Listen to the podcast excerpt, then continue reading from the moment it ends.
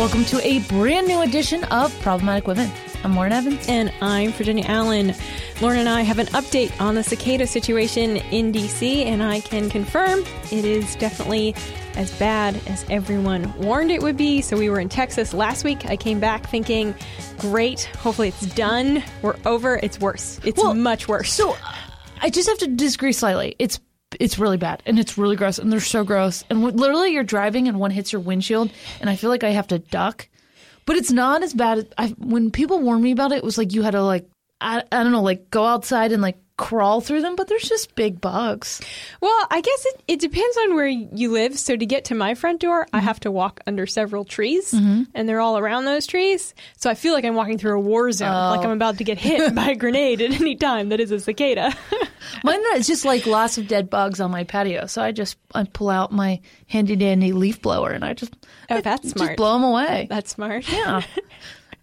Well, if you're dealing with cicadas where you live, we'd love to hear from you. Love to know how you're dealing with it. Uh, I'm pretty much staying inside for the most part. But all right. Well, Lauren, on that note, what do we have queued up for today's show? Up on today's Problematic Women, we talk with newly elected Texas School Board member and mom, Hannah Smith. Hannah ran for school board when she saw that her family's school district was promoting critical race theory. She won her race, earning nearly 70% of the vote. We also catch up with our friend and founder of Problematic Women, Kelsey Bolar, to discuss Pride Month. And as always, we'll be crowning our Problematic Woman of the Week. Each week on Problematic Women, we sort through the news to find stories that are of particular interest to conservative leaning or problematic women, those whose views and opinions are often excluded by those on the so called feminist left. If you are a problematic woman or just someone who supports strong, independent women, please consider supporting us by leaving a review or a rating on Apple Podcasts, wherever you listen, and encouraging others to subscribe. It really does make a difference. All right, let's get to it.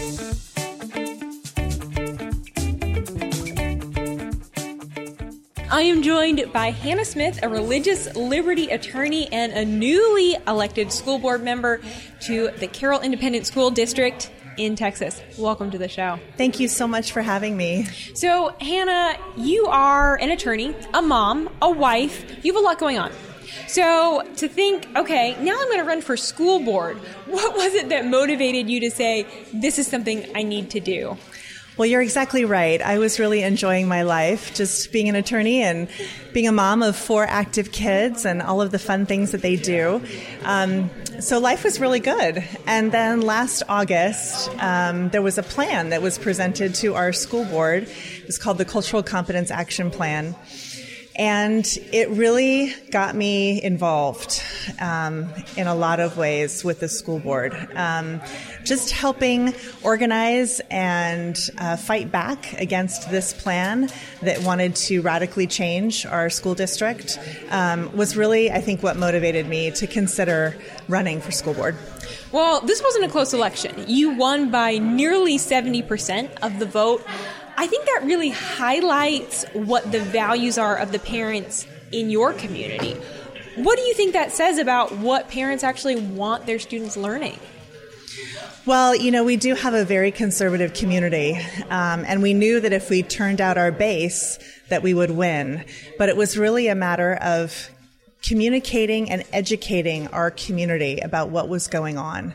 Um, because there were a lot of people who had, by their own admission, just kind of fallen asleep. You know, they just thought, we've got these award winning schools, we've got this awesome community, like everything's going well. Like, I don't need to show up at board meetings. I don't need to be worried about what's happening in the schools, right? And then the CCAP came along, the Cultural Competence Action Plan, and it really motivated people to get more involved than they have ever been before. And you're right, it was, you know, 70% to 30%, a 40 point spread, which was really amazing. I mean, the community turnout at this election really sent a message to our district and gave us a mandate going in um, to say we don't want critical race theory in our schools, we don't want the CCAP plan, and we're watching, you know, and we're going to turn out Yeah. to make sure that um, this stays out of our schools. So, when we say critical race theory, what was it exactly that was being taught or uh, that was being pushed in your school district specifically? So there was a 34 page plan. It was called the Cultural Competence Action Plan. Um, it wanted to do a lot of different things. Um, I had a friend of mine at FIRE, the Foundation for Individual Rights and Education, look at it. And I said, Here are my concerns. What are you seeing? You're the experts in this area. And, you know, they said basically this is the most radical plan we've seen anywhere in the country. It was full of um, equity audits, uh, equity audits of our curriculum, our communications, all of our policies um, and procedures. Um, they wanted to change everything through the lens of race and equity. Um, they wanted to implement microaggression tracking and punishment of subjective microaggressions, whether intentional or unintentional, um, to punish students for offenses like asking somebody, Where are you from? Because asking them where they're from suggests that they're not American and they're an immigrant, and that's offensive. Um, you know, things like that that were really um, going to chill speech um, between our students and prevent them from having the kinds of conversations that we want our kids to have to get to know each other better. Um, they wanted to implement um, really invasive teacher trainings. So, um, training teachers about equity and about um, critical race theory. We did some open records requests and we saw some of the trainings that they had already done. Um, and one of the slide decks that we got was an administrative retreat from 2019 where all of the executive directors and principals of our school district met together and they had training about white privilege privilege, white identity, white um, fragility, implicit bias, like all of the, you know, catchphrases for critical race theory type concepts. And one of the slides asked them to identify characteristics of white culture. Um, so it would have done all of that. It would have also created a, a teacher evaluation mechanism where teachers would be evaluated based on how woke they are. And if they weren't woke enough, then they couldn't keep their job. Um, they wanted to do audits of the student clubs. And for me, this was really concerning because I'm a religious freedom lawyer and I've done work on college groups, on college campuses where student religious groups were driven off campus because they weren't accepting of certain political agendas or ideologies. Um, and I saw that happening here with these student clubs club audits. So it was just a wide range of things like that that would just radically change our school district. How does that specifically impact kids? I mean, you were talking about you know these requirements for teachers, and obviously that's frightening to think teachers have to meet you know this standard of, of wokeness. But what is the impact on children being taught these kinds of, of ideas that consist within critical race theory? That's a really great question. Um, and it's really hard to answer because there's so many different ways that kids could be impacted by this. Um, essentially, critical race theory says that, you know, one race is inherently superior to another race. Um, it also looks at things completely through a power dynamic lens. Um, so everything about society is looked at through the lens of who is the oppressor and who is the oppressed, right? It's a very sort of neo Marxist kind of ideology.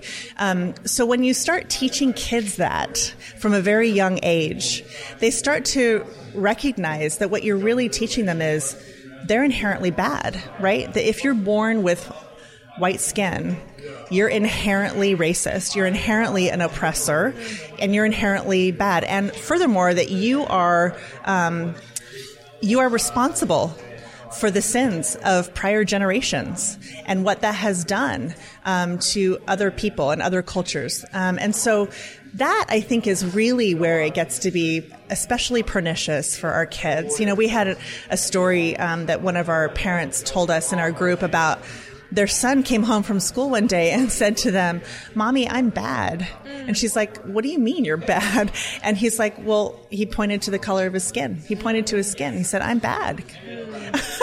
Wow. and so, you know, that in just a very simplistic way, this is a very young child, in just a very simplistic way, I think encapsulates why this is so bad for kids. That's frightening. Yeah. When did you become aware that your school district was teaching, promoting critical race theory? Uh, last August of 2020, there was a board meeting in early August when this plan was presented. Um, there was a motion to accept the plan and to workshop it.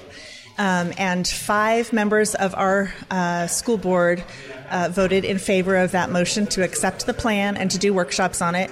Two members voted against that.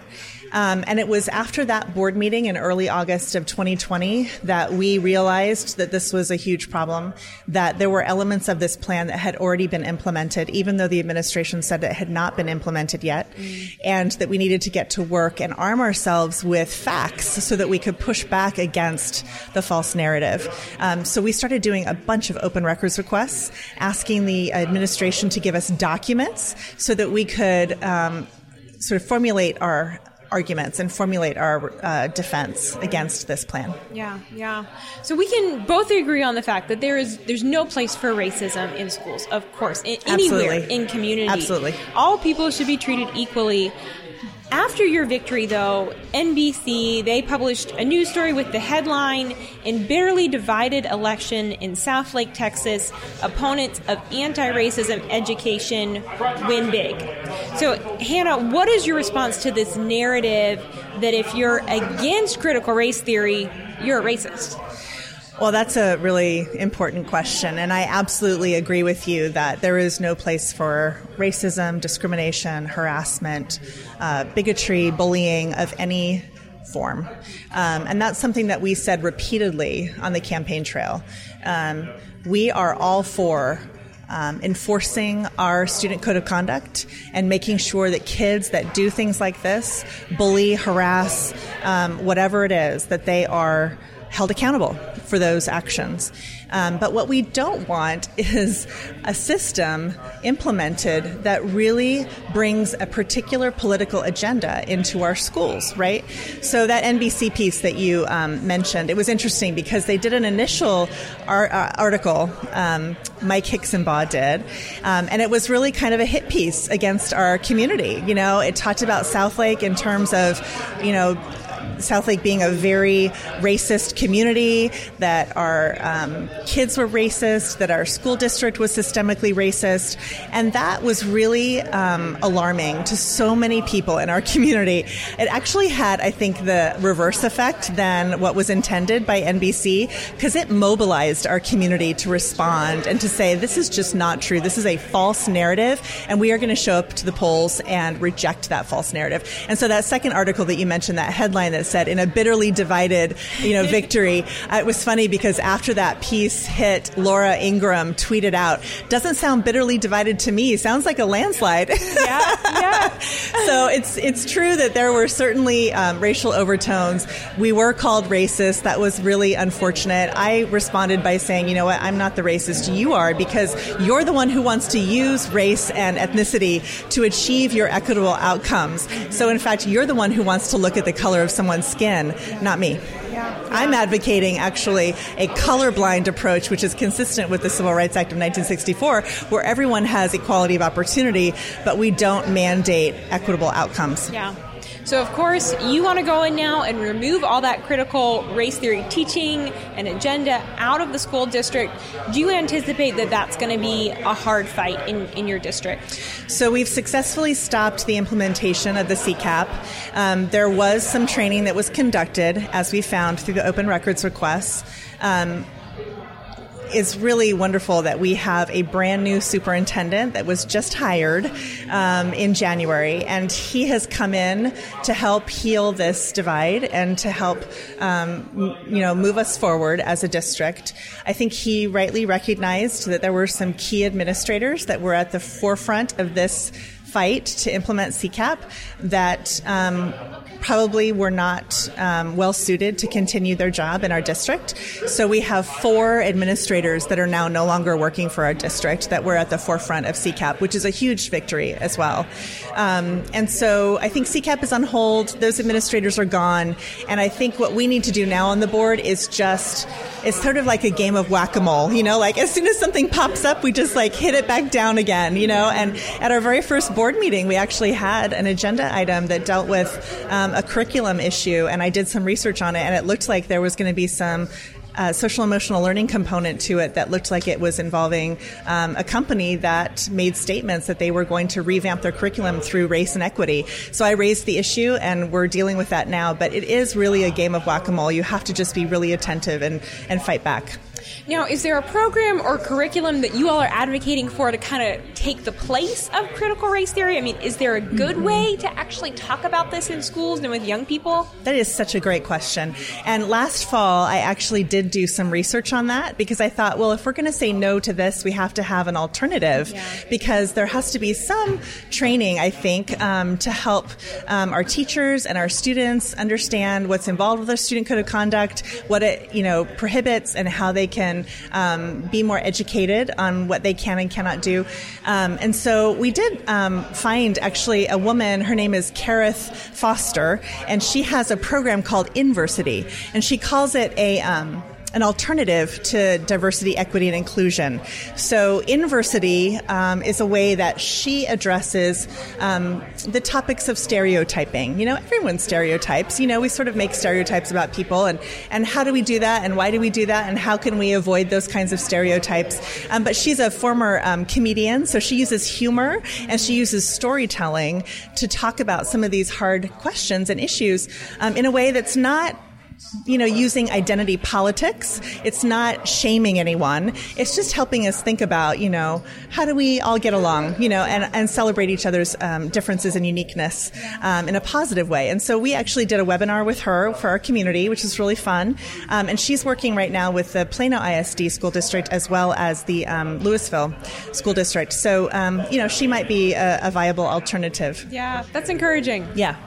Now, were you surprised or are you surprised that even in a very conservative state like Texas, in a conservative part of Texas, that critical race theory was being pushed?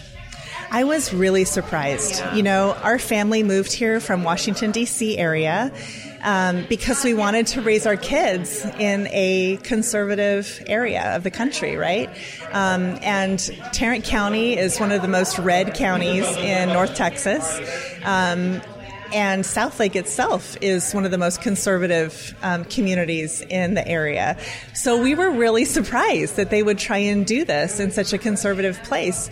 Um, and, you know, I think what they probably thought was if we can succeed in Southlake, we can succeed anywhere. Wow. You know, if we can get this passed in one of the most red cities in Texas, then we can do it anywhere. And that's why we really had to stand up and fight back because we knew that we were sort of the tip of the spear.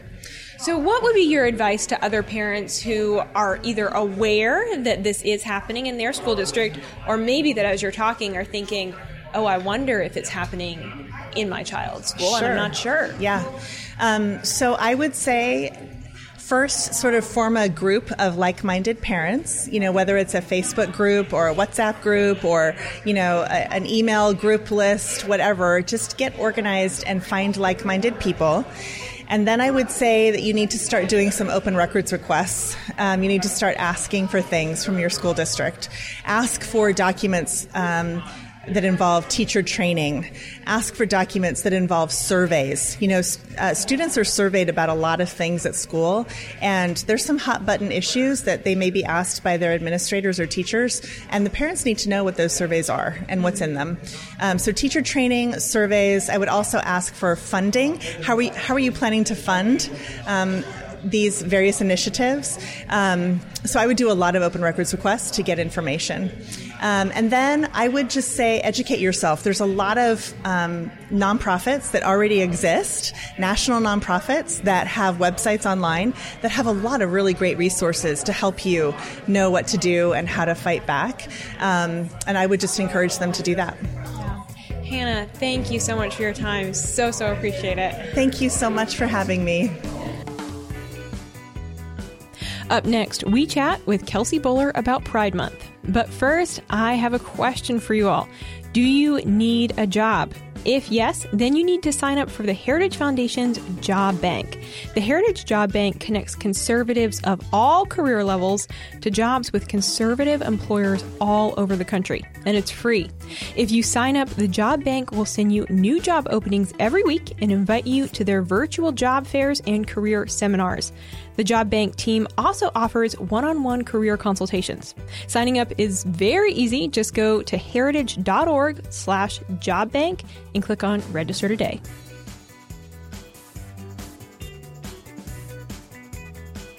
Welcome back. Well, it feels like old times again. I have my friend, former co host, Kelsey Bolar in the studio. Welcome, Kelsey.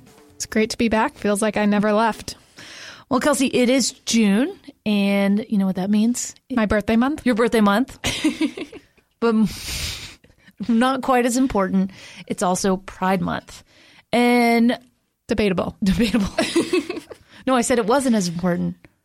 As Pride Month? Yeah. Your birthday's way more important. I appreciate that. but uh, I guess I, ha- in theory, I, I don't have a big problem with Pride Month, right? What, like, whatever. It doesn't really mean anything. You can put, there's like National Pickle Day, National Cake Day, you know, like, can you tell we're recording this right before lunch? But, you know, like, there, you can put a label on anything, but what's so obnoxious to me is everything now has just a big old rainbow on it.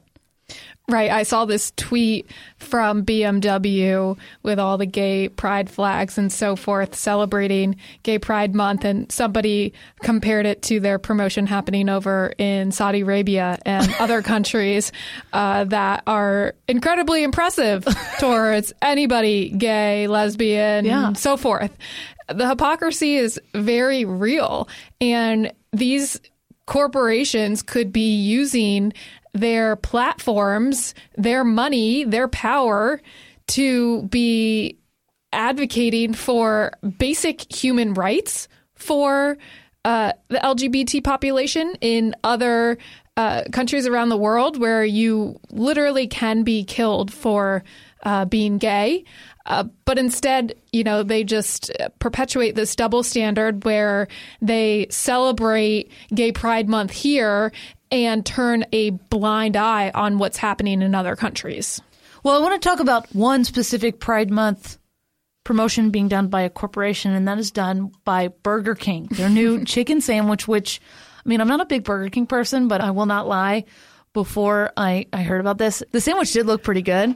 Honestly, I've had it once. Really? What, was it good? It's no Chick fil A sandwich, but I, I would get it again. Wow. Well, I don't know now. No, I, I, would have got it again. well, so now Burger King has announced that a portion of every sandwich sold would be donated to the human rights campaign. And they actually not only tweeted that, they said, eat, quote, parentheses, even on Sunday. And that was a dig at Chick fil A. And Kelsey, it's like, can our chicken sandwiches just be chicken sandwiches? No. And, the, you know, a lot of us took issue with the primary fact of if we buy a chicken sandwich from here, we are now uh, donating to an organization uh, that actually wants to you know reduce equality and and uh, take away basic women rights and so forth and divide our country um, into all different colors and sexes and groups and so forth. That's bad enough, but then they also had to take a dig at Chick fil A, which they have no business doing because Chick fil A has the best fast food chicken sandwich of all time. Everybody knows that. And um, I was actually really proud of my dad.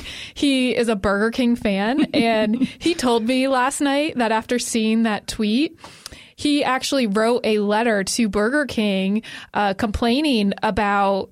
Uh, their their attack on Chick Fil A being closed on Sunday uh, because it's it's not just a, an attack on its competitor, a lighthearted attack. It's actually an attack on a company company's religious values. And my dad viewed it as an attack on religion in general, which of course uh, across this country there's so many examples of religion being under attack. And our editor in chief of Daily Signal, Kate Trinko, actually worked at Burger King. I love when she shares this story.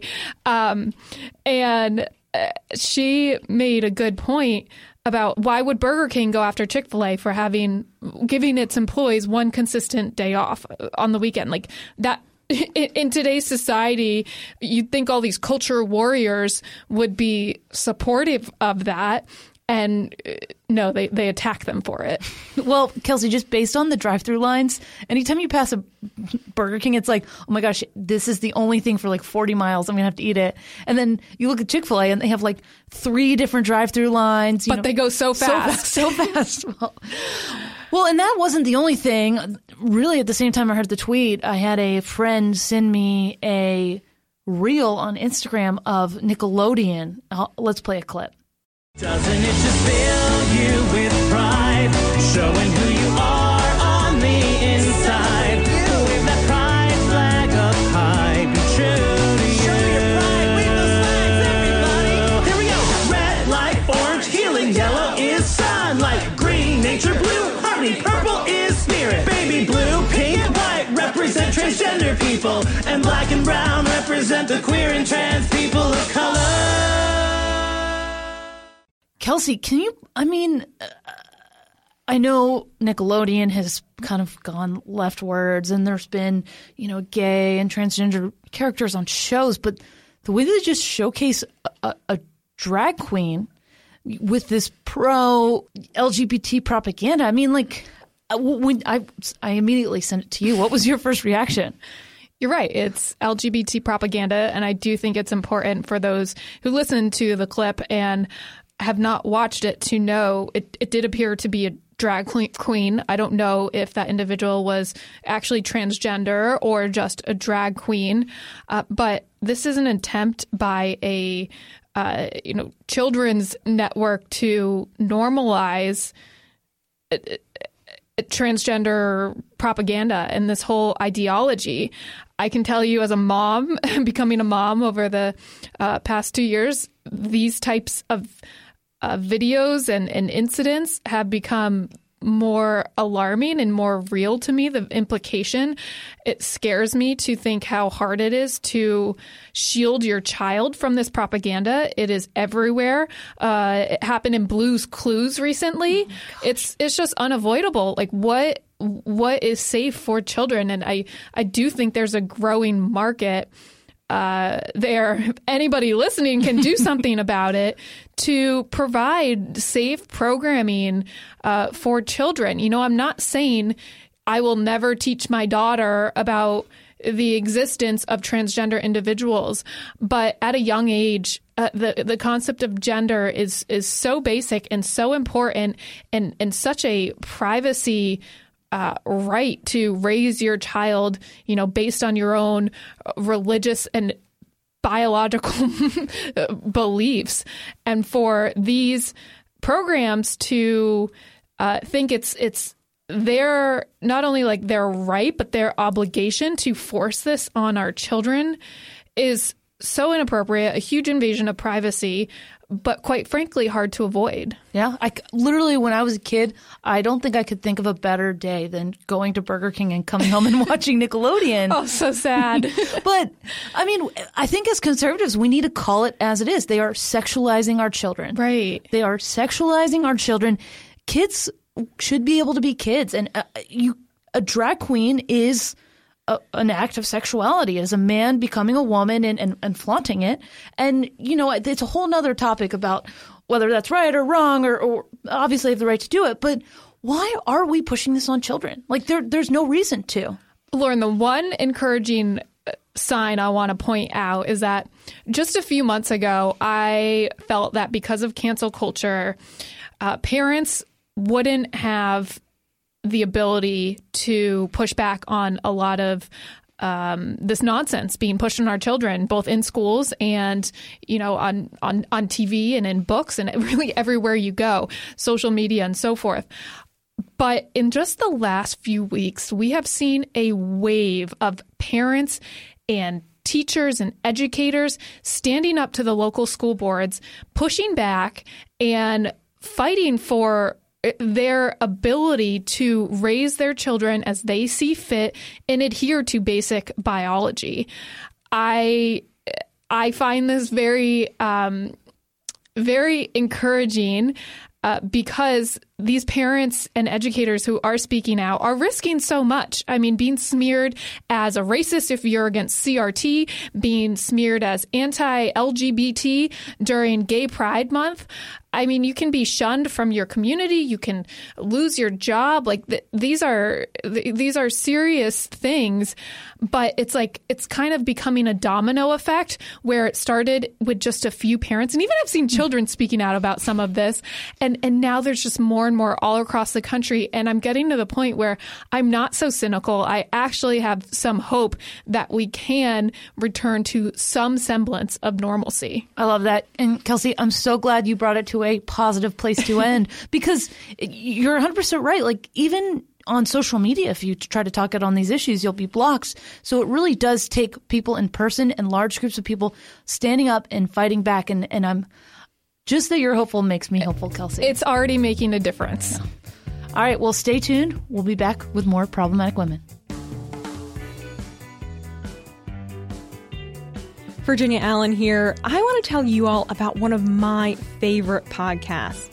Heritage Explains is a weekly podcast that breaks down all the policy issues we hear about in the news at a 101 level. Hosts Michelle Cordero and Tim Doescher mix in news clips and music to tell a story, but also bring in heritage experts to help break down complex issues. Heritage Explains offers quick 10 to 15 minute explainers that bring you up to speed in an entertaining way. You can find them on Apple Podcasts, Google Play, Spotify, or wherever you listen to your podcasts. We even put the full episode on YouTube. Now it is that time once again, my favorite time of the week. Time to crown our problematic woman of the week. And the crown goes to Toni McFadden. Toni is a mother of two daughters, an international speaker on the topics of abortion and healthy relationships, and she serves as the Minority Outreach and Healthy Relationships Director at Students for Life. Earlier this week, Toni wrote a bold and touching post on Facebook, and we want to tell you about it. But first, just a little bit of background. So, you all may have seen in the news that a Texas high school graduate named Paxton Smith delivered an impassioned valedictorian pro abortion speech during her graduation ceremony last week. Her Dallas high school didn't know that she was going to give the speech because it was not the speech that the school had approved for her to give. Nonetheless, she made it all the way through her speech, arguing that Texas's new abortion laws are, quote, a war on my body and a war on my rights. Many are praising the high school grad for being so articulate and speaking out on the abortion issue. In response to all the media attention Paxton Smith is receiving, Toni McFadden wrote in a post on Facebook to her daughters. It's a really long post, so we're not going to read the whole thing, but this is what she said. Quote, to my daughters, please do not look up to girls like Paxton Smith. She may have the ability to string together emotionally driven words, but if they are not founded in truth, it will lead to destruction. I know this so well. When mommy was a senior in high school, I made a huge mistake that I will regret for the rest of my life. I believe the very lies that Miss Smith relayed in her valedictorian speech. When I found out I was pregnant, I felt that my dreams, my goals, and my aspirations were being stripped from me. Knowing what I know now, they were simply feelings. Feelings change, but truth does not. The quote continues As an immature teenage girl, I believed the lie that ending the life of my child would restore my dreams, my goals, and my aspirations. After consuming poisonous pills to end the life of my baby, your sibling, that is not what happened. Nothing was restored. Wow. I'm so, so incredibly thankful for people like Toni who are willing to be very vulnerable about such a, a sensitive and really, really personal issue, something so personal about having had an abortion and how that affected them personally. Um, so, Toni, thank you for speaking out uh, and pushing back. And I think that advice uh, to her daughters is just so, so true. It's so easy to look at people and, um, you know, we can admire the fact that they are articulate, that, you know, they did take a stand for something that, that they believe in, but that doesn't make it right. That doesn't make it true. Couldn't agree more. And what a great place to end the show this week. Join us next Thursday morning for a brand new edition. And in the meantime, please subscribe and share. Conservatives need your support in the podcast world, and we would greatly appreciate a five star review on Spotify, Apple Podcasts, or wherever you do get your podcasts. It really does make a difference. Have a great week, and we'll be back with you all next Thursday. Problematic Women is brought to you by more than half a million members of the Heritage Foundation. It is a product of the Daily Signal, produced by Lauren Evans and Virginia Allen. Special thanks to our editor in chief, Katrina Trinko. We produce Problematic Women in remembrance of our dear friend and former co host, Bree Payton.